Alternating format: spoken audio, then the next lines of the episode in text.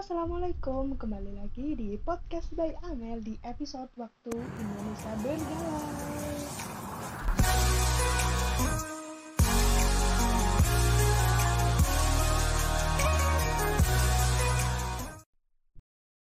Nah, kali ini aku mau membahas tentang pergalauan nih guys. Kalian yang lagi dengerin ini pasti pernah galau kan? Apalagi di soal percintaan untuk kalian yang sudah menginjak umur 20 tahun atau lebih, pasti kalian gak asing sama yang namanya bertahan atau mengikhlaskan. Untuk kalian yang belum pernah pacaran sama sekali, aku yakin kalian pasti pernah merasakan hal itu, minimal ke crush kalian.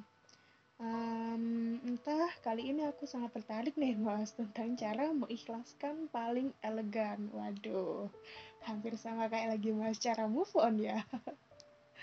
Kenapa kok nggak bahas tentang cara bertahan aja sih, Mel? Kan sakit kalau harus bahas tentang ikhlas.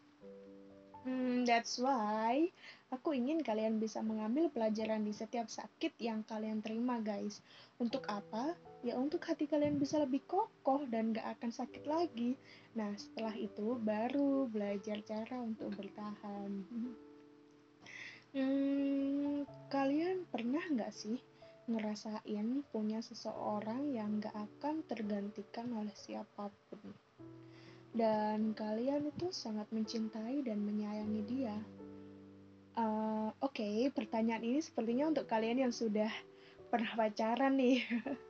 Untuk kalian yang belum pernah pacaran, juga pasti punya orang yang sangat kalian cintai dan sayangi.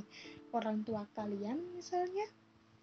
Nah, jika kalian punya seseorang yang gak akan tergantikan oleh siapa pun, namun di kemudian hari dia pergi entah itu dengan alasan yang baik atau tidak baik, hmm, so kalian harus bertindak bagaimana guys setelah itu ya setelah itu caranya yaitu mengikhlaskan.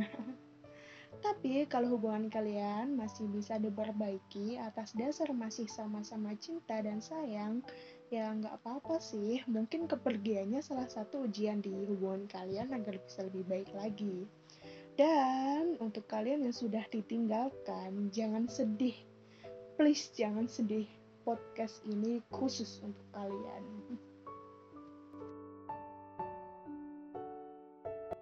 memang gak mudah untuk menjalani titik di mana kalian sangat menyayangi dia. Namun, dipaksa untuk mengikhlaskan fase yang gak mau kalian hadapi sebelumnya, namun harus kalian jalani saat itu. Keadaan yang belum sempat kalian rasakan sebelumnya, namun harus kalian terima dengan rasa pahit. Rasa yang belum sempat kalian miliki, namun dipaksa mengakhiri. Kadang aku juga heran Kenapa ada suatu keadaan yang sangat keji, tapi mau nggak mau harus kita jalani.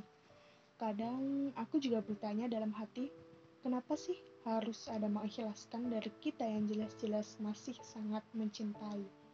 Apa hanya karena bosan? Atau memang sudah tidak ada perasaan? Atau yang paling pahit, sudah mempunyai yang baru? Kalian pasti pernah berpikir seperti itu saat dia lebih memilih pergi daripada memperbaiki. Mengikhlaskan bukanlah soal yang mudah kalian hadapi, tapi bertahan juga tidak bisa kalian pilih saat itu. Bingung, sedih, sakit adalah dampak efek dari obat yang namanya ikhlas. Kenapa sih harus ada ikhlas? Aku masih sayang dia, masih ingin banget dia kembali lagi di sini bersama menjalani hari-hari kita lagi.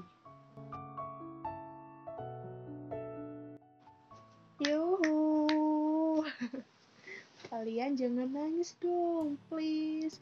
Kalian itu berhak bisa lebih bahagia lagi dari sebelumnya. Kalian berhak, guys, percaya aku. Dan yakini di hati kalian bahwa setelah kalian menjalani fase itu, kalian akan mendapatkan kebahagiaan di orang yang benar-benar tepat untuk kalian. Hmm, dia yang udah pergi gimana? ya udah mau gimana lagi nah kata-kata ya udah mau gimana lagi? pasti akan terasa ringan. Kalian ucapkan kalau kalian sudah melewati masa-masa move on. Percaya deh akan ada suatu hari kalian akan terasa hmm, biasa aja gitu setelah melihat fotonya, sosmednya, ataupun melihat dia dengan yang baru. Aku yakin kalian pasti percaya kan kalau akan ada pelangi setelah hujan. Kalau kalian percaya itu, kenapa kalian tidak percaya bahwa akan ada kebahagiaan setelah kesedihan? Udah, ikhlaskan dia. Biarkan dia pergi. Nikmati fase-fase kalian untuk beranjak sembuh dari luka dan jangan menerima orang yang baru saat kalian masih belum benar-benar sembuh. Hmm, itu saranku aja sih. Jadi aku mau cerita dikit nih. Jadi gini, jadi luka itu kayak ibarat sedang diobati di ruang operasi. Pasti nggak ada yang boleh masuk kan saat itu. Nah, sama dengan hati saat kalian mencoba untuk mengobati dan masih di keadaan mengikhlaskan, jangan pernah menerima orang yang baru lagi. Karena itu akan membuat lukamu semakin menganga. Cobalah untuk lebih mencintai dirimu sendiri dan bersenang-senanglah dengan siapa pun teman kalian. Entah itu teman terbaik kalian, sahabat, keluarga, atau teman-teman yang baru mungkin yang kalian dapatkan di sosial media mungkin boleh-boleh aja yang penting kalian merasakan kebahagiaan lagi dan bisa bangkit lagi dari sebelum-sebelumnya gitu. Coba ikhlaskan dan menerima kenangan menyakitkan setelah kepergiannya. Karena menurutku jangan pernah membenci orangnya, tapi bencilah kenangan perpisahannya hmm, percaya orang yang menurut kalian dia yang sudah menyakiti hatimu dengan kepergiannya adalah orang yang sudah berjasa di kehidupan kalian. Dia udah berusaha untuk membuat kalian bahagia. Sebentar apa pun kalian bersama, pasti ada secuil kenangan bahagia yang sudah kalian dapatkan dari dia. Dan aku rasa itu cukup nggak adil kalau kalian membenci orangnya.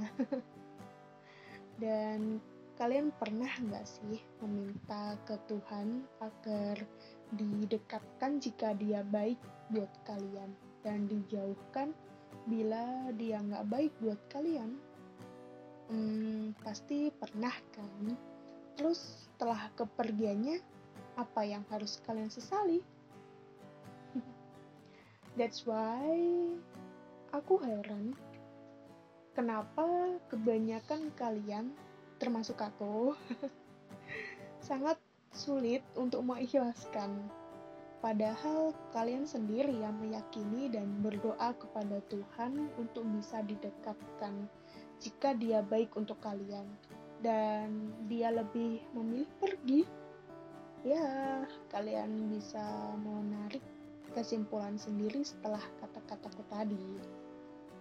Hmm, sekarang aku mau kalian sudah mendengarkan podcastku dan sedang berada di fase mengikhlaskan, coba menghadap ke kaca. Lihatlah wajah kalian dan mencoba berbicara ke diri kalian bahwa kalian itu berhak buat bahagia dan coba ucapkan gini. Aku berhak bahagia. Aku ikhlas jika dia tidak bersama. Aku menerima rasa sakit dan sudah cukup sedihku di detik ini. Ucapkan kata-kata itu berulang kali sambil kalian tersenyum menghadap ke cermin. Kalau kalian sudah terasa ringan, Lanjutkan dengan berdoa kepada Tuhan kalian seperti ini. Ya Tuhan, jika dia yang terbaik, dekatkanlah dengan caramu dan mudahkanlah jalan kami. Kalau tidak, maka jauhkanlah dengan caramu dan ikhlaskanlah hatiku. Ucapkan doa itu dengan masih tersenyum menghadap ke cermin. uh, selalu libatkan Tuhan ya di fase-fase ini karena semua rasa yang kalian jalani adalah pemberian Tuhan dan aku juga percaya bahwa sang pemberi rasa tidak akan tega melihat kalian begitu tulus berdoa agar bisa keluar dari rasa sakit lalu merasakan kebahagiaan. Dan jika kalian sudah merasa baikan, coba ucapkan ini yang terakhir. Hmm, begini. Aku mengikhlaskanmu pergi. Sudah sedih ku alami. Semua fase sudah kurasakan. Terima kasih atas pembelajaran yang kamu berikan. Aku ingin bahagia sekarang. Dan lalu tersenyum kepada dirimu sendiri yang sudah hebat bisa melewati fase-fase mengikhlaskan. Nah, aku udah memberikan kalian cara mengikhlaskan paling elegan. Dan sebagai imbalannya, kalian harus bisa move on dan beranjak lebih bahagia lagi dari masa-masa lalu yang kalian rasakan sakit itu.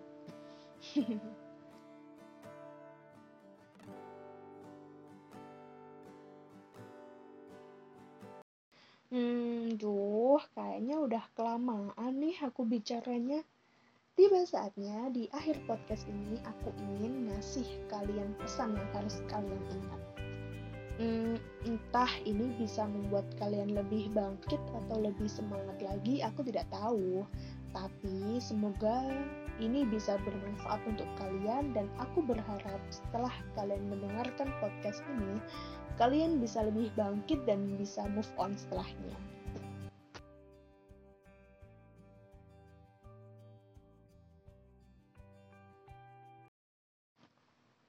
Untuk kalian yang belum sempat memiliki namun sudah pergi, dan untuk kalian yang sempat memiliki namun dipaksa mengakhiri, ikhlaskan dia, lepaskan, ikhlaskan. Karena kalau kalian sayang, kalian akan ikhlas. Dan kalau kalian tidak ikhlas, berarti itu bukan sayang, tapi itu nafsu. Karena menurutku, tingkat tertinggi dari seseorang mencintai yaitu mengikhlaskan dia yang sudah pergi jadi jangan sedih-sedih lagi ya. Kalian berhak untuk bahagia. Saya Amelia, semoga bermanfaat untuk kalian dan sampai jumpa di episode selanjutnya. Dadah. See you, bye-bye.